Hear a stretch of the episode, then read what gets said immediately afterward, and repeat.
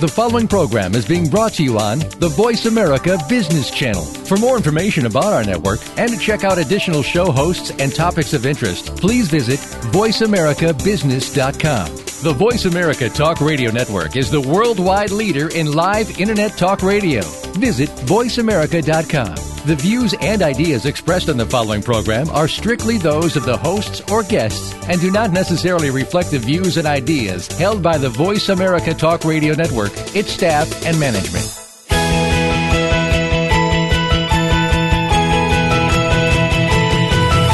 Are entrepreneurs and business leaders that are making so much more than profit in their enterprises. They're also giving back to the community, and so can you. Welcome to Be More, Achieve More Inspiration for the Entrepreneurial Mind with host Chris Cooper. If you are looking to make the most of yourself and your business, then you will want to stay tuned for the next hour. Here's your host, Chris Cooper. Hi, this is Chris Cooper of chriscooper.co.uk, and I'm delighted to be back with you again for yet another show. And uh, before I welcome my guest today, Shawn Casemore, uh, who's going to talk with me about how to lead, motivate, and inspire operational people, I'd like to say a, a big thank you to my guest last week, Matt Bird, who joined me to talk about relationshipology.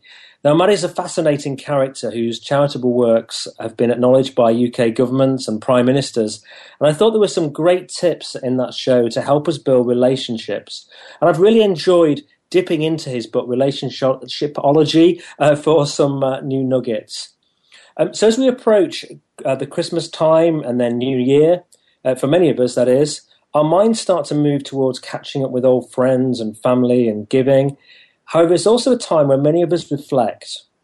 And I'd encourage you to reflect on how 2015 could be an even better year. One important way, of course, is if you're responsible for the performance of other people in your business and you need them to move forward, or you want to be responsible, the ability to lead and to motivate and to inspire people is absolutely essential. As my wife is currently um, going around the house at the moment, sprinkling glitter uh, for our children to think that elves have visited our, our uh, house overnight, I think it's important for leaders to have the ability to also sprinkle a little bit of magic you know, a bit of magic when it comes to engaging people. And that magic can make all of the difference. My guest today, Shawn Casemore, spent over 17 years in leadership roles in operations, business improvement, and supply chain management with organizations. And he now runs his own company, helping individuals and other companies to improve the efficiency and effectiveness of their business. And on this show, we're going to talk about taking charge, about empowering operational teams. Now, Shawn um, has worked for companies um, like uh, Magna International, Arvin Merita, Bellwyck Packaging, NCR, and Bruce Power in business improvement and supply chain management. And in 2010, he launched his own company, Casemore & Co. And he says he hasn't looked back since. Having his own business has allowed Shawn the opportunity to work with and help dozens of individuals and companies to improve the efficiency and effectiveness of their business, all while engaging and empowering their employees in the process. And I'm desi- delighted that we, we interview some really high achievers on this show. My impression of Shawn are genuinely in what he's achieved in a short period of time, really, since 2010, and uh, looking at his website and those sorts of things, is, you know, Shawn is someone to watch. And I think it's tremendous having people who are really, um, you know, starting to make a real difference out there um, on the show. Uh, despite a hectic travel schedule around North America, he spends downtime with his wife Julie and their two boys in the small town of Owen Sound, Ontario, which is just two hours north of Toronto. So, a big welcome to Shawn Casemore. Hey, Chris, thank you very much. That was uh, that was great. You're very welcome. And uh, so, you live in um, in uh, a couple of hours out of uh, Toronto. Uh, what's life like there? Uh, well, well, as we're as we're speaking here today, it's quite cold. Um, it, it's interesting. The dynamic of the weather when you travel uh, just a couple hours north of Toronto changes considerably. But uh, it's, uh, I think Canada's a great uh, country. Um, I spend a lot of time during the week uh, living out of a suitcase, traveling mostly across North America. Um, but but really, Canada is quite unique. It's uh, quite a diverse culture. Uh, you know, people are very welcoming and, and open, uh, you know, to to building relationships. And I think it's a it's a great uh, great country to be in for myself. But uh, you know, I was thinking just briefly when you mentioned about Shawn's never looked back. I, I thought, well, the only thing I ever did look back on early uh, early when I departed was you know watching for the bank. But luckily, I've I've lost them in in the wake here, so it's going well. and and um, are you from Owen Sound originally? Is that where your family?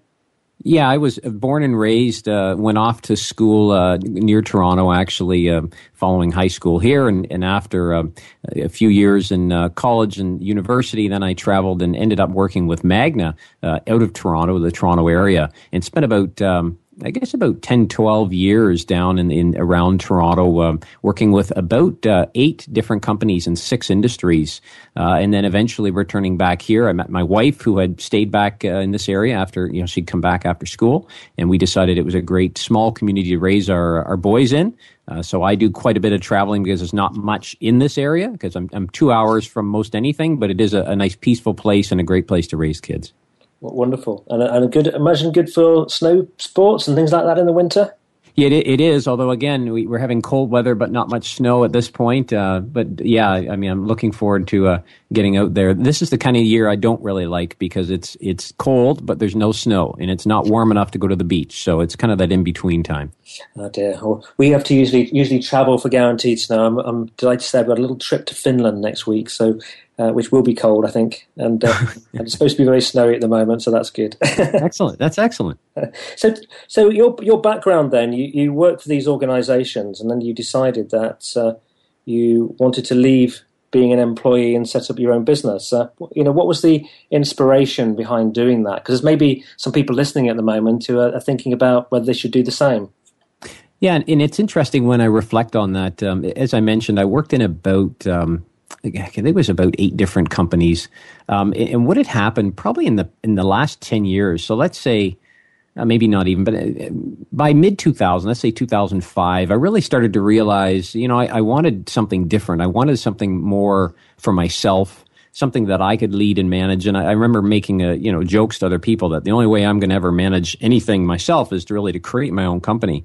And it wasn't until probably about 2007, 2008, I, I was met with a business owner. Um, I've been doing some work through my company with his company and we were just having a conversation and I, I trusted him, so I just mentioned the fact that I didn't know exactly where my future existed, but I appreciated uh, him being an entrepreneur. Um, you know, his thoughts and advice. And, and he made the comment, he said, you know, Shawn, you've got a lot of experience in these different companies relative to managing and leading people, you know, in, improving the process effectiveness. You know, he says, I'd hire you in here, you know, even if it was just a one day a week situation just to have you help me out. And, and that's kind of when the light went on for me that, you know, I, I'm missing something here. I've got a lot of experience. And the one thing you find when you move across industries and organizations is that uh, a lot of the challenges are very similar.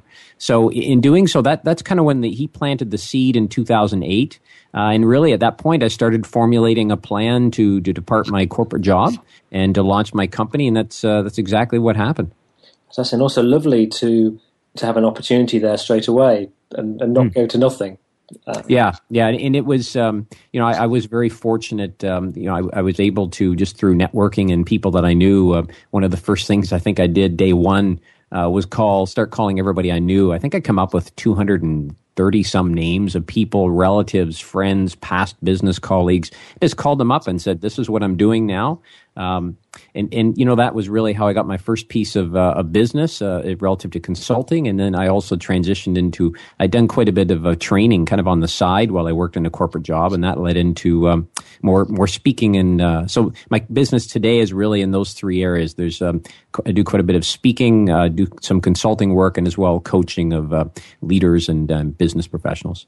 Fantastic. You know, there's a really good gem there in what you've said. You know, not many people that I've met, you know, start start up a business and they do call the 230 names that they know. Mm-hmm. Uh, a lot of people fail to do that, and I think that's a really an important message. Actually, is you know being prepared to do that and to get on the phone and get talking to people quickly. Yeah, and, and I think it, uh, and, and, I continue to, you know, as, as, probably you would agree, it's a, it's a continuous journey of learning, and that's what I appreciate about being an entrepreneur today. But, it, you know, the, the idea very quickly, I had to transition my thinking from, you know, hey, I've I've I've got a business here. I've, I've hung out a shingle, so to speak. Um, and let's just see what happens. The realization that unless I'm confident in my abilities and confident that I can help other people, I'm not going to survive. Uh, and that confidence really it, it requires me. I, I have an uh, obligation to my family and to, to, business owners to really reach out and say, look, here's who I am, here's what I'm doing, and I think I might be of help. And that, so that mindset, that success mindset, the confident mindset is, is something that's, I think, critical to success. And I'll tell you today, I can look back last year and there's things I've done this year that I never would have guessed I would have done last year. And there's things I'm planning for this coming year. And I think as you evolve and grow, you become more purposeful uh, in, in setting these stretch goals or these challenges for yourself uh, to continue to grow and expand your, your mindset and your uh, confidence. Fantastic. And you've got a, a first published book uh, that you're working on as well, I believe. Yeah, I've just signed an agreement with uh, McGraw Hill for uh, the working title right now is operational empowerment, and it, really is all about how to empower employees in operations to be, you know, to increase productivity uh, in, in, profitability in the business. So I'm working on that. Uh, I think the final um, documents are due by early next year, and then it's about a nine month cycle till it actually hits the shelves. So that'll be late uh, 2015, early 2016 fantastic. So uh, yeah, that, that's uh, that's great. Um, I, I'm also kind of wondering, with all this time, you know, you're also a father. Do you? How do you find uh, fitting all of these things in with uh, with also being a dad? Well, we were just speaking here before uh, before our session. I, I, I had uh, it's it's a busy time of year for most people in, in business, yourself included. I think from our conversation, and the uh, I, I was sitting down on the weekend, and you know, Christmas is coming, so it's you know people are chatting and getting together. And my wife was having a get together yesterday, and I could have worked all day, but I thought, you know what, I, I have to force myself here to to tune out and relax. There, uh, the best statement I ever heard was uh, the idea that you know don't go from working for a boss to being your own worst boss that you've ever had. good, good point. So, why do you think uh, people like you, you know, and, and I need to help leaders today to get even better at leading, motivating, and inspiring their operational employees?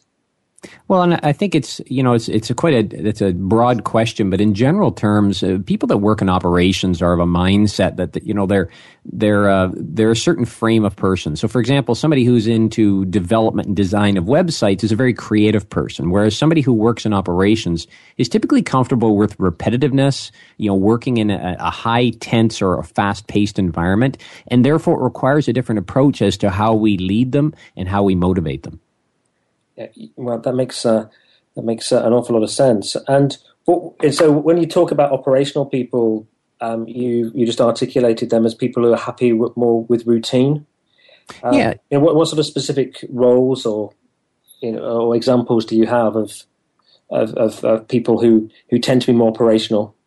Well, I mean, you, you, can look across any. I, I always say once a business sells its product or service, it has to deliver on it. And the point at which the sale is complete and that delivery mechanism kicks in, those those are the people who are really operationally focused. So you know, it can be anything from those uh, you know that are on the phones in a call center, those in the front lines of a bank dealing with customers, those in a manufacturing organization that are actually building the products uh, that are being sold or, or shipped to the customer. So it's kind of those people that are in the execution of that service or product uh, creation and delivery. If you can't deliver it well or if you can't produce it efficiently, then you're going to lose money. And, and who wants to invest such significant money uh, and then end up losing it in the end? The, the, idea is to be profitable because through profits we can expand our reach, expand our marketing, you know, and grow the business. So it, it really is a, and, and, and it kind of, I think, to many people in, in leadership positions in organizations, it's a little bit of a black hole because they rely on their, you know, VP of production or their production manager or their plant manager or their operations manager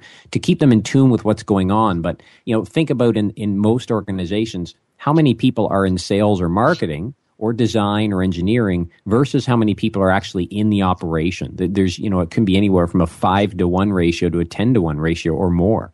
Mm. And I guess if you're you know you're the leader of a business, obviously you can have lots of different leadership styles. Um, quite quite often you have leaders in an organization who are maybe creative and you know, innovative in their outlook and good at strategy and setting direction, vision, etc. Um, but their style can be completely the opposite in their comfort zone to someone who just who loves routine and loves operationally delivering. Um, is that is that one of the problems that you see?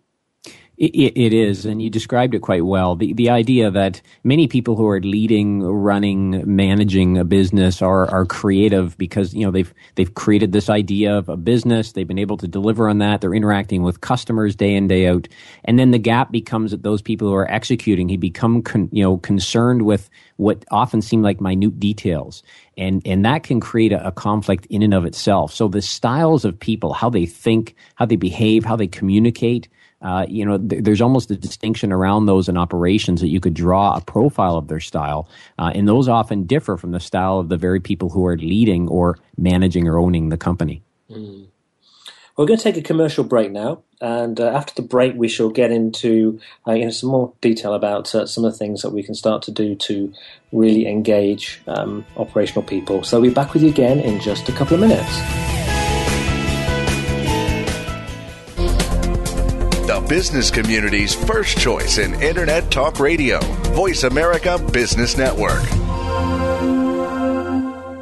Would you like to work personally with the host of this show to help realize your potential? Chris Cooper supports business leaders and high potential individuals to achieve greater success in their businesses and careers.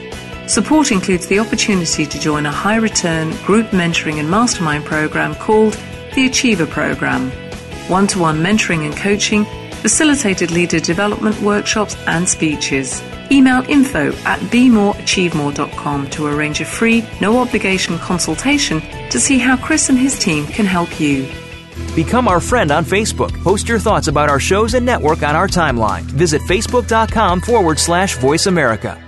For 27 years, KidStar has empowered thousands of kids across the country. And now we have the opportunity to empower children around the world. KidStar is announcing a new radio show called Voyage Earth. Voyage Earth will empower kids from across the world. And we need your help. KidStar has created a Kickstarter campaign just for this new undertaking. By pledging to Kickstarter, you pledge for a future of empowered people to come. My name is Harmony Hagedorn. And I'm Angel Ramirez. From the Angel and Harmony Show on Voice America Kids. Kidstar, we empower kids. Have you become a member yet? Sign up now to become a member of Voice America. It's always free and easy. Plus, you get to take advantage of some great member benefits. Get unlimited access to millions of hours of on demand content across all of our channels. Keep track of your favorite episodes, shows, and hosts in your own customizable library. Find out what shows you might be interested in based on your favorites. Plus, you get insider access with our newsletter. Membership gives you more. Sign up at voiceamerica.com and click register at the top right.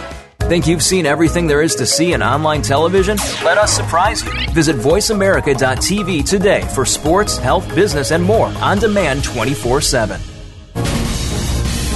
Voice America Business Network, the bottom line in business.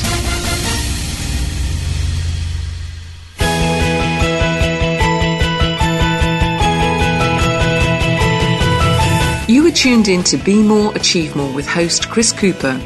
If you have a question or comment about our show, please direct your emails to info at bemoreachievemore.com. That's info at bemoreachievemore.com. Now, back to Chris Cooper. It's Chris Cooper again with Shawn Casemore, and we're talking about how to lead, motivate, and inspire operational people.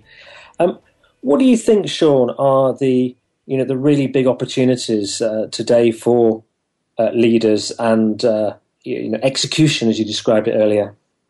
Well, I, I, think you know there's there's a few areas to consider relative to operations. Um, you, you, know, how do you really capitalize uh, on the people aspect. I mean, one thing we were kind of alluding to before break, and, and I thought about while we were on break was was the idea that you know people are really the horsepower of the organization, uh, and if we can you know get them engaged, uh, somewhat motivated, and you know we're going to see them being productive, and what that means is we're going to drive our costs down because we're going to see uh, better quality products and services come at a faster uh, pace, uh, you know, as a result. So there's a few things to you know I think are the opportunities for those leading today. The first off is, you know, considering how to best manage and integrate uh, and align various generations. You know that, that we've we've never had, uh, I guess, really predominantly three different generations in the workforce today between baby boomers, Generation X, and millennials, and, and there's there's more to come. And as the millennials kind of evolve into the workplace, their approach, their style is quite different than the baby boomers. So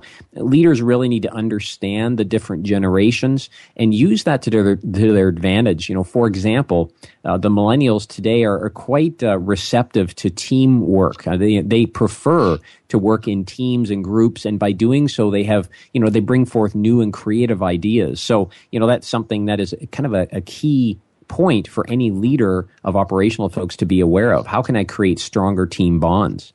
Uh, the second is really, you know, the idea of building, rather than just culture, kind of a community um, around the business. Again, if you you my previous point about the different generations, think about the idea that younger generations today, millennials specifically, really like working with others.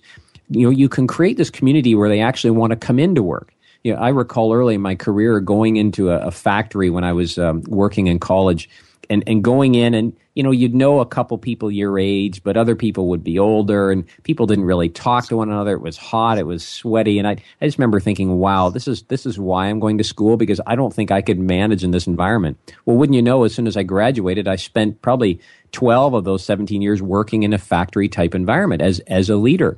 But what I was able to bring to those situations is my realization that I want people to, to get along well, to feel good about their accomplishments, even, even if they don't seem like they're anything significant. Because at the end of the day, everybody works, you know, to, to build a life for themselves.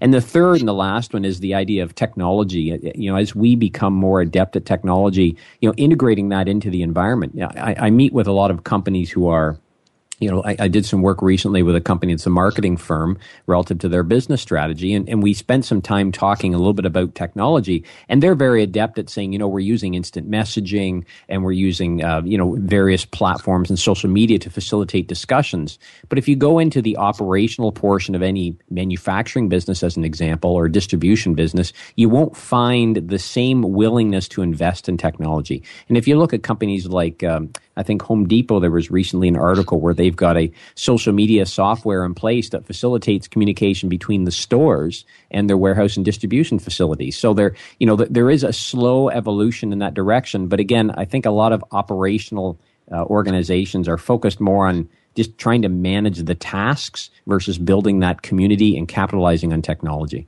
That's really, really very interesting. That kind of uh, you, you articulated beautifully, and, uh, and it it kind of fits absolutely spot on with uh, you know some work that I've done and the, the thinking and, and, and the nature of those kinds of people. You, are right; they they they don't necessarily and naturally embrace technology and need need need help and direction with it from others. And uh, it's the same potentially around uh, community because uh, it's not always there that that ex- uh, extroverted people aspect is not always their dominant profile.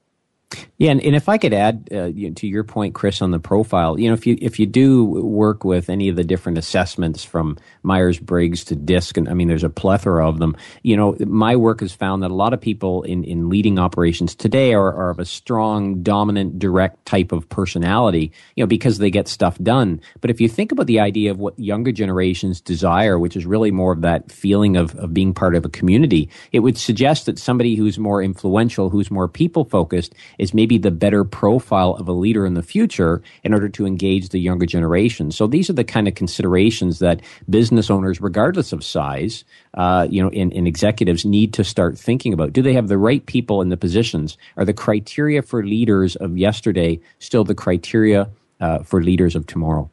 Mm, re- really good, uh, really good point there.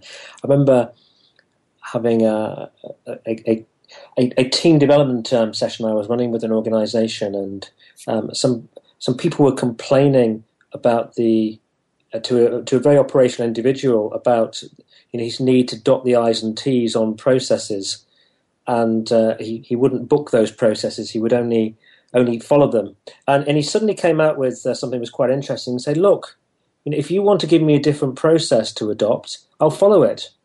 Uh, and because uh, we were saying, well, actually, are there other processes um, suitable for what you're doing today? Do we need to actually change them? And he was like, look, I don't know how to change them, but give me a different process and I'll just just follow it. I'll just get it done. Yeah. Uh, it was quite interesting that um, you know he's he's clearly brilliant, gets lots done as long as he's got the process to follow. Um, but he needs someone else to define that process yeah, and you know that that brings up you know two thoughts. Um, the one I'll mention is is you know a couple of weeks ago I was working with a group of people and we were it was kind of a little session on business improvement and we were talking about you know improvements in process and, and integrating technology. But the one thing I brought to mind in our discussion really went in this direction is that you know behind everything is is people. E- even if you buy what you believe is the best software in the world, some person or a series of people were the ones that decided that was the software. It's going to be people that train others on how to use it effectively or otherwise. It's going to be people that decide whether they use it to the extent possible. Uh, you know, you can have the best process in the world, but if people don't follow it, it's not worth the paper it's written on. And and so one of the the practices I've been a kind of a practitioner of, and now I use in in my um, work with organizations today is is the whole philosophy of lean and the idea that you know through lean as much as some people say well you know lean is a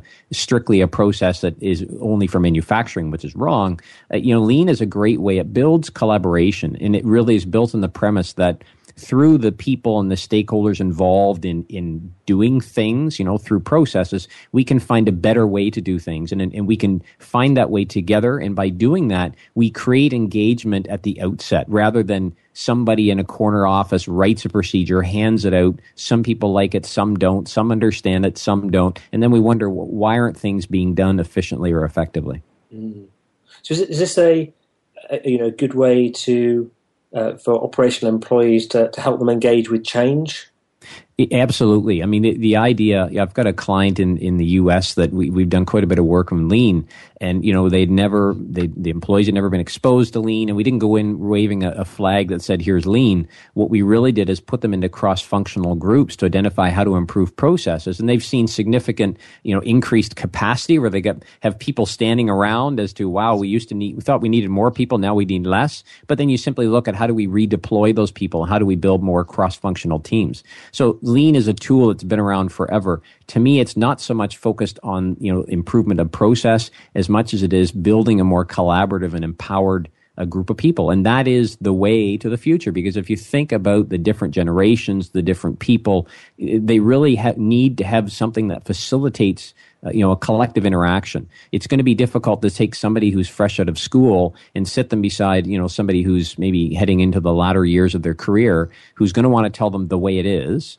um, because you're not going to get them interested. They want to bring new and fresh ideas. Well, what's the forum for that? And, and that's where I find lean, the approach to lean, the idea of Kaizen events is, is a great uh, pathway, if you will, to that. Do you, want, do you want to just, I mean, would you like just briefly explain how lean works? I mean, was it does does lean stand for something? Or? Sure. I mean, well, lean is really a philosophy. It's been around for decades. Uh, it was evolved out of the Toyota uh, manufacturing uh, process relative to manufacturing cars. But it, it, what I like to do is give my own twist to it. Uh, you know, if you think about the idea of lean and you picture an individual, uh, you know, you can picture when they're lean, they're suddenly their waist shrinks. But the idea is that we, we take waste really out of uh, the picture, whether it be again an you know an operation, a call center, whether it be a manufacturing facility, and the way we do that is really focusing on what our customer values. You know, I often ask people to explain how they do something, and when they're done explaining it, I say, okay, now picture I'm a customer. And I'm asking you the exact same question and realizing as a customer, I'm only going to pay for what I find is valuable. How would you explain that to me again? And what invariably happens is people end up cutting out bits and pieces. Well, I'm not going to mention that because they might not want to pay for that. That's really the premise of lean. It's getting rid of the waste. So we focus solely on delivering value to the customer. And you can d- apply that in any organization. I've actually recently done quite a bit of work with companies relative to administration. You know, how do we reduce the paperwork and the flow and the, and the you know, mounds of paper across the office while improving communication. And lean is a great way to do that. So if anybody does want to research, obviously you can Google lean. There's a great history on it, but there's a lot of uh, research being done in the area of lean and I actually publish monthly uh, for the American Manufacturing uh, Excellence Association, where we talk about lean. So you can always sign up uh, AME to their website, and, and, they're really focused on lean heavily. Excellent. And I guess that with lean, you know, it sounds like it's all about trimming, but I imagine if you focus on what your customers value, sometimes you might actually need to boost up in some areas. Is that correct? Yeah, absolutely. And you find those gaps. You know, it's interesting. I I've just this morning before we uh, we connected here, I was uh, you know I have a, a client that I'm going to do some work for in February, and, and we're going to do some work with some of their dealers who are selling their product, and they said, okay, so here's what we think you need to be talking to the dealers about, and I said, well why don't you let me call the dealers and ask them what they think we should talk about? And they said, well, you know, that makes complete sense. You know, we often focus on internal versus external. And if we really want to understand what our customer values, why not engage with them to really understand what is it they appreciate from our product or service? And once we have that information, it really allows us to identify what's wasteful and what's not. Yeah, that makes a lot of sense. I remember a few years ago running a, some series of programs with a insurance group, and in the in the, the different facilitated work, workshops, um, people were saying that you know the absolute top um, kind of value for their clients was uh, the level of commission they received. Uh, so we then went. I then got them to go and do a piece of research, and actually, rather than make the assumption, I, I gave them a little methodology and said, "Go and speak to your brokers and find out where on the hierarchy of uh, of their values um, sat commission. And uh, we then met again about a month later, and they were all laughing because they, they'd found out that on average, um, commission was actually only about the fifth most important thing, and they'd yeah. been focusing on it as number one. Yeah, and, and it, you know, I, I was just because I'm amidst writing this book. I, you know, there's a lot of ideas floating around, but I just wrote something yesterday, kind of along the same lines. That if you look at the research around why people leave their jobs, you know, money is is not one of them. I mean, it's in there, but it's not high up on the list. And yet, the same research I'd seen uh, that looked at asking supervisors and, and business leaders why they think people left, you know, money was a number one answer. So it shows this clear disconnect. Yes. Um, you know, and again, if you if you do any research on younger generations today, money is not as important. I mean, it is to an extent for all of us because again, we all go to work just to try and support our lifestyle, but it's not a predominant motivator. When you start at a job with any company, you know what the wage is. So clearly you're comfortable to accept that wage. The only thing that can happen is you feel you grow faster than your income.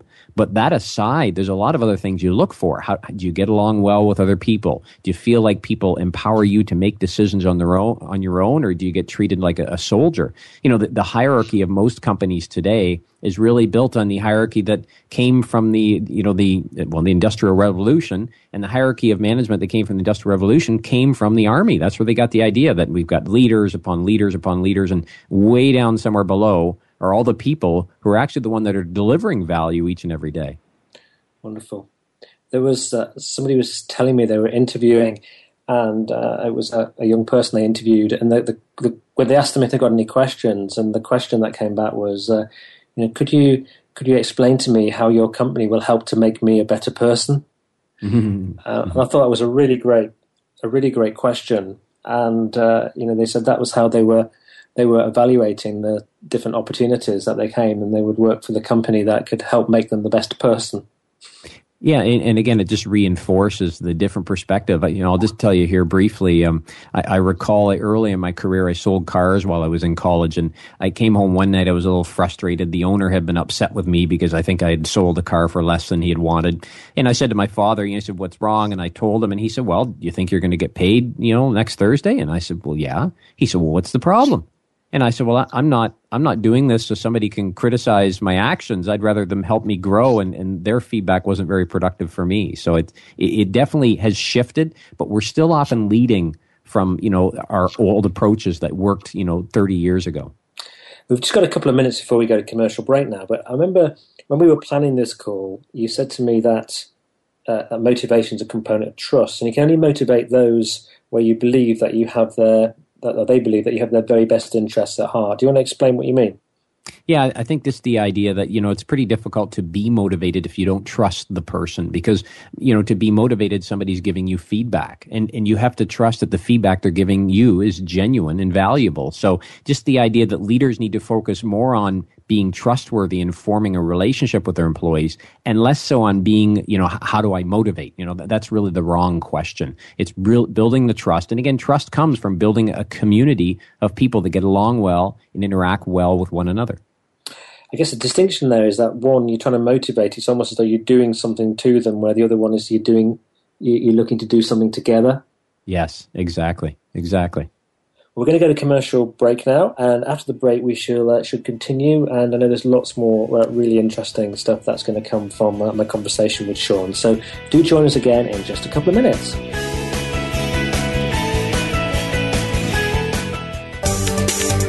From the boardroom to you, Voice America Business Network. Would you like to work personally with the host of this show to help realize your potential? Chris Cooper supports business leaders and high potential individuals to achieve greater success in their businesses and careers. Support includes the opportunity to join a high return group mentoring and mastermind program called the Achiever Program. One to one mentoring and coaching, facilitated leader development workshops and speeches. Email info at bemoreachievemore.com to arrange a free, no obligation consultation to see how Chris and his team can help you follow us on Twitter at VoiceAmericaTRN. Get the lowdown on guests, new shows, and your favorites. That's VoiceAmericaTRN. Tune in to the Voice America Variety channel on the Voice America Talk Radio Network. Voice America Variety broadcasts a diverse array of topics, reaching a global community. Our experts come from all walks of life, and the topics they discuss are everything from current events, arts and entertainment, leadership, parenting, relationships, self improvement, career advice, and a variety of other topics. Check us out today. You're sure to find something of interest. Voice America Variety. Talk on today's hot topics. Have you had a chance to check out Voice America's online magazine and blog, Press Pass? If you love our hosts and shows, check out articles that give an even deeper perspective. Plus, topics about health and fitness, movie reviews, philosophy, business tips and tactics, spirituality, positive thought, current events, and even more about your favorite host. It's just a click away at vapresspass.com. That's vapresspass.com. VA Press Pass by Voice America. All access, all the time. We're making it easier to listen to the Voice America Talk Radio Network live wherever you go on iPhone, Blackberry, or Android. Download it from the Apple iTunes App Store, Blackberry App World, or Android Market. When it comes to business, you'll find the experts here. Voice America Business Network.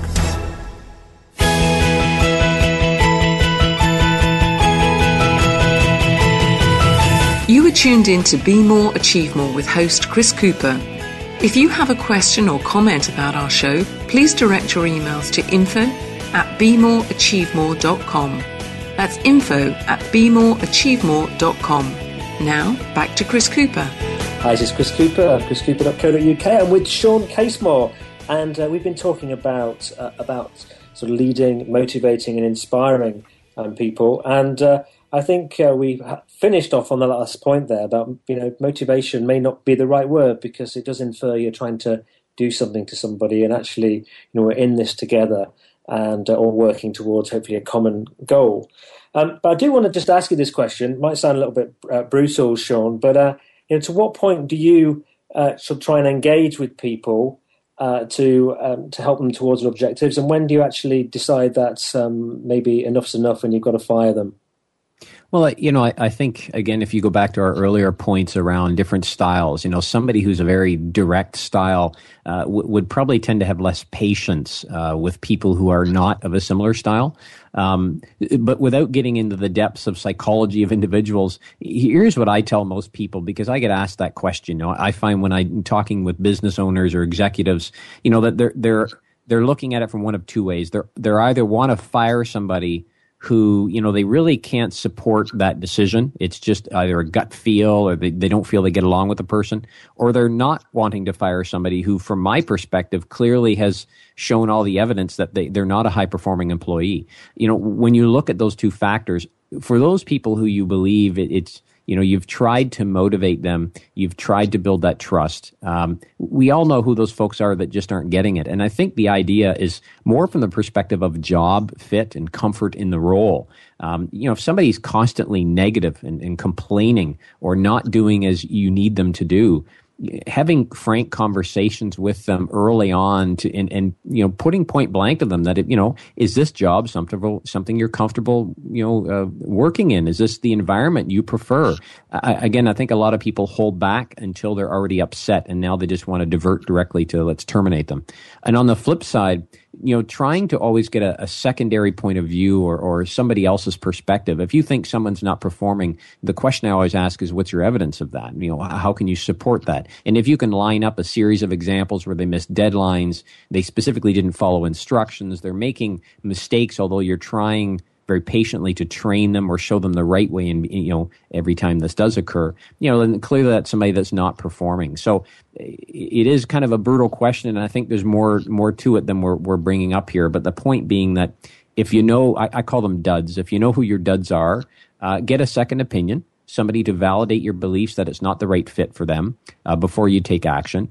And on the flip side, you know, having a second opinion, whether it's your HR person or you bring somebody else in uh, to take a look at everybody's performance periodically to get feedback on maybe who is not the best fit for the organization, but maybe you haven't noticed that. And, and the last thing I'll mention is therein lies the challenge for most executives. The organization or their teams are so large that they really rely on their frontline leaders to provide them this feedback, and their frontline leaders may have their own perceptions. So I may say to you, John's not performing well, but maybe in reality, I just don't get along well with John. So you need to have a method and a way to validate these assumptions and beliefs in order to support your decisions. Yeah, it's a good point because sometimes it might just be that John's not wired uh, like you are, and, and mm-hmm. you, you, see things from a different perspective. But it's uh, your perspective is not always the right one, is it? Absolutely, absolutely. And you also shared with me a view when we chatted that inspiration comes from within, and that people are inspired if you provide them with the opportunity to realize their own potential. Uh, do you think uh, this is always the case? And how do you get through to those who you struggle to help them realize their own potential? Maybe uh, that's a little bit like the uh, you know the older generation; they're not being very happy to learn from the new. Yeah, and I think if you look at inspiration, it does it does really come from within. And, and you know, one of the questions that is not often asked in an interview process. I mean, even I, I, do quite a bit of work in in helping organizations find you know executives to bring in. But one of the questions that often not asked is, what does inspire you? What kind of environment do you prefer to work in? And you have to watch the questions because if somebody's just looking for a job, they can come up with the answer they think you'll prefer to hear.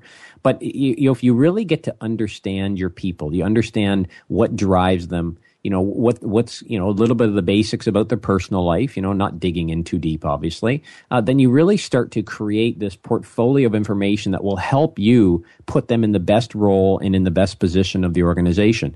I can't tell you how many times i've, I've said to again business owners and executives why is why is john i'll just use the same dummy name here why is john doing that? It seems to me that he's more creative or he would prefer to be in another area. Have you have you ever asked him where he would like to work or, or what where he would like to go in his career? And I think we need to ask that question more often than not, and we need to really be conscious of the response and try and help people move into roles uh, where they are comfortable. And for those who don't seem comfortable in any role, again, it provides the information and evidence to support that maybe this isn't the right job fit for them. Mm.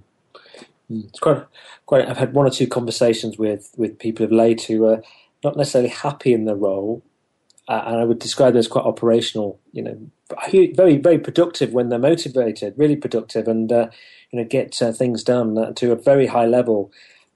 Um, however, what they haven't done, and I'll find very difficult to do, is to take the time to think about what actually would motivate and inspire and, and where they're heading.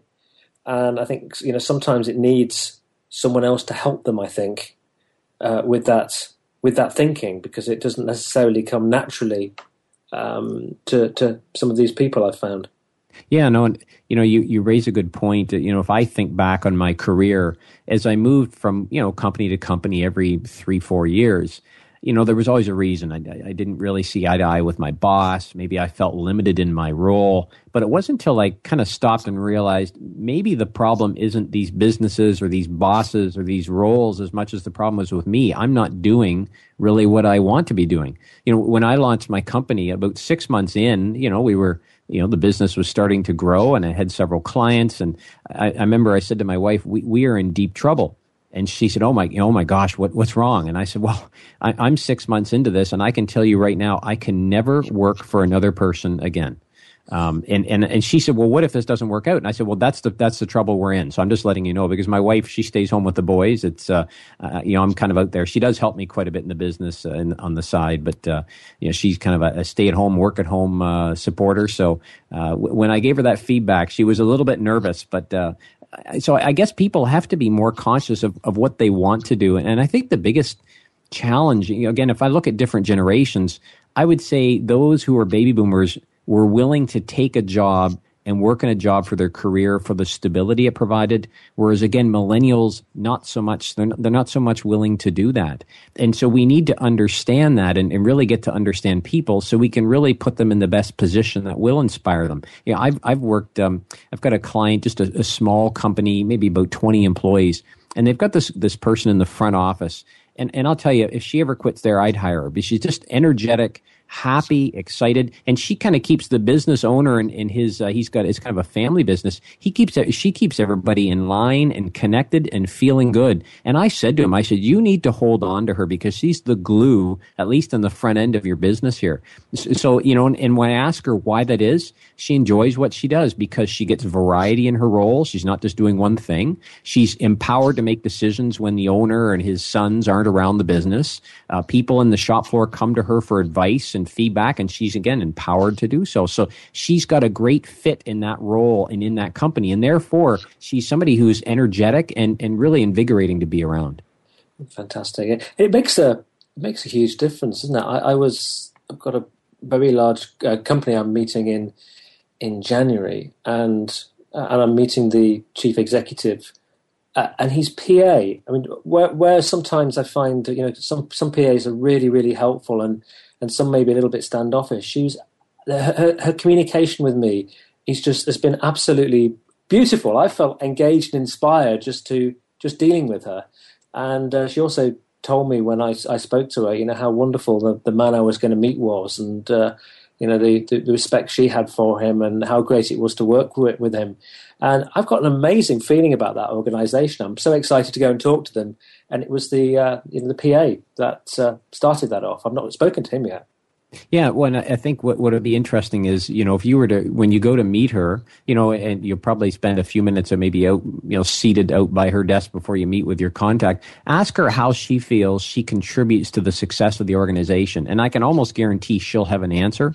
You know, and that's a key question. If you can go to anybody, particularly in operations, and say, "How do you contribute?" Yeah, I recall going up to a, um, somebody who was kind of a caretaker role. They were mopping floors and I asked them this when I was doing an assessment in an organization. I said, So I'm curious, how do you feel you contribute to the success of the business? And without even really blinking, he said to me, Well, you know, Shawn, by mopping these floors and putting up the signs, making sure people don't slip, I'm really contributing to reducing our lost time accidents. I thought, wow, that is powerful. A lot of people would say, well, it's just a job, you know, it pays the bills. So you really, again, you, you have to realize not everybody is fit for specific roles. And I think the leader's challenge, but as well their opportunity, is investigating what might be the rest, the best role and the be- best fit for their employees. Because once you can find that and put them into that position, you're going to see that they're so much more engaged and interested uh, in, in just naturally inspired and motivated uh, to achieve as much as they can. That's a lovely question. That how do you contribute to the success of the business? I've actually written that down, Shawn, and I've put a ring around it. Yeah. So thank you for that. I should use that one. yeah, yeah. By all means, by all means. and I shall remember you when I do it. I wonder uh, what, in your view, are the simple steps that we can take to enable operational employees and really help them to improve their productivity. Well, you know, I, I, think again a big question, but in general terms, if you're leading folks who are in an operational type role, you know, again, understanding first what is it that they think is working well, what do they think is not working so well, and where do they want to go in their career? You know, those three questions. Again, when I started transferring through companies, I was often put into, you know, here's a new company a new team of people. They've never met me, and I was always in leadership roles. So I, I would schedule 20 minutes with everybody, and, and it became difficult. One of the teams I had was about uh, 36 people, but I scheduled 20 minutes with everybody, and I sent those questions to them in advance. And when we sat down, we discussed their responses, and I mean, everybody's different. So some people had notes upon notes. Other people just had a few brief comments. But the point is, it drove a conversation. And before I was really even beginning to do anything, beginning to pass judgment on people, beginning to identify what our objectives should be, what's working well, what's not, I got the input from the people doing the job. That also then served indirectly to start to form a relationship where people felt comfortable coming up and, and speaking with me and asking questions and participating. I, I think the second thing really you need to focus on is with that, with that in mind, and it's not difficult then to start to formulate a plan of action. Finding ways to communicate frequently with people. Yeah, I was always a fan of these, um, you know, kind of morning meetings. And trust me when I tell you, I'm not much of a, a, a meeting person. I, I, had one job where that's pretty much all I did, and it it drove me nuts. But you know, spending time every single day for 10, 15 minutes communicating what's priority, what's happening, and then more importantly, listening to their feedback on what they think is priority and, and what they need support in. And I think the last thing that I would really focus on then is building these collaborative teams, you know, forcing people to move outside their comfort zone, to work with others, you know, both inside the team and with other teams, because it, it makes people naturally feel empowered when you put them in a group of people and say, here's a challenge or here's an opportunity. What do you think we should do about it? I'm going to give you some time and then I want you guys to present to me your ideas and specific, specifically the actions you think we should take. Great, some excellent points in there. Um, lots of uh, lots of communication and collaboration. Um, I think those are really important words. Now, we've just got a few minutes uh, left until we close. Um, probably just about uh, about three. And I just wondered if you've got any tips for people who are maybe you know coming out of life and uh, like you set up a, setting up a, their own business or thinking about it. Yeah, I mean, I, I, the way I, and I maybe look at life a little bit differently, but we're all on this, this uh, earth for a limited time, and unfortunately, we don't know how long that will be. So every day that you're not pursuing something you want to to pursue, to me, uh, is kind of a waste of a day. Now, not everybody thinks that way, my wife often thinks I'm crazy. But that being said, um, you know, I, I, think the key for me was really setting a plan. So I, I didn't just you know quit cold turkey. I, I decided what I was going to do about two years out. Uh, I, I, contacted some people and started doing some stuff on the side because I wanted to know and feel comfortable that I could achieve what I wanted to achieve, that I could earn income from it. I started to save money uh, put money away in the bank. I, I started working with uh, different people who were in my field through coaching and mentoring type relationships to you know help me really understand what I should be preparing on. And I really I started to do a lot of work as far as networking and reaching out to others and being forthright about what my plans were. And that's a little risky because you're still working, but uh, it, it, worked out very well. I planted a lot of seeds that I was able to uh, you know then capitalize on, if you will, once I did launch. So I think the key is having having plan uh, you know, and, and working that plan and really, you know, reaching out to other people who you think can support you in that journey. Fantastic, tremendous advice that. And if you had a sort of a message or two with regards to operational employees before we leave, um, a final message, what would that be? Uh, yeah, I think the key is, and you can you can uh, catch this on my website as well. There's an ebook on the top of my website called uh, "Build a Business Your Customers Value," and it really capitalizes and, and, captures a lot of the ideas we've been talking about in much more depth, including questionnaires and assessments. You know, it's really thinking about how can I engage others, and to engage them, I really need to understand their world, uh, what motivates and drives them uh, and then I need to use that to my advantage to build a working community and environment that they feel quite comfortable in. If you can achieve that, you're going to have operational people who are quite engaged uh, and quite interested in uh, participating. Wonderful. Shawn, that was uh, t- tremendous uh, talking to you, and uh, I certainly picked up some some good ideas and, and thoughts from that. and I've been around the block a few years on this myself, so I think it's it's great to to hear some fresh ideas and thoughts. And and uh, if you want to find out more about Shawn, uh, go to casemore.co.com. That Casemore, C A S E M O R E, and co.com. Um, I believe Shawn's also got a new uh, product, uh, a PDF, um, and uh, and uh, is it audios, Shawn? Yeah, an audio an audio book, an ebook on uh, titled "The Journey to Success." They'll be coming onto my store here in the next couple days. Well done. And uh, if you've got any questions or feedback, please send them to me at chris at chriscooper.co.uk. And uh, on next week's show, um, I'm, it's uh, Boxing Day, and I shall be having a little holiday. But one of the shows that, um, I, when I think back on that, people found incredibly helpful was a show with Hillary Wilson on career success. And as you get into the new year, you might be thinking about your career and how you can really shine and perform in 2015. So I'm going to re- replay that show. Um, so uh, I won't speak to you again, I don't think, until uh, in the new year. Um, so I wish you all a tremendous um, uh, Christmas break and a New Year, and I hope that 2015 is uh, a tremendous uh, year for you. And I shall be doing everything I can next year with uh, some more great guests to help you achieve that. Um, so I wish you well. Thank you.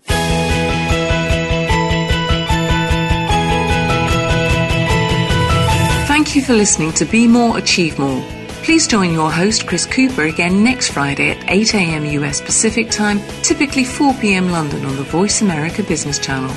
Enjoy your week.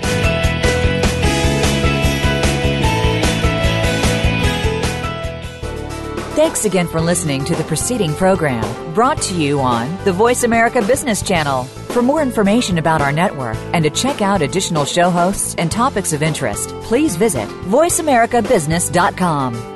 The Voice America Talk Radio Network is the worldwide leader in live Internet talk radio. Visit voiceamerica.com. The views and ideas expressed on the preceding program are strictly those of the host or guests and do not necessarily reflect the views and ideas held by the Voice America Talk Radio Network, its staff, and management.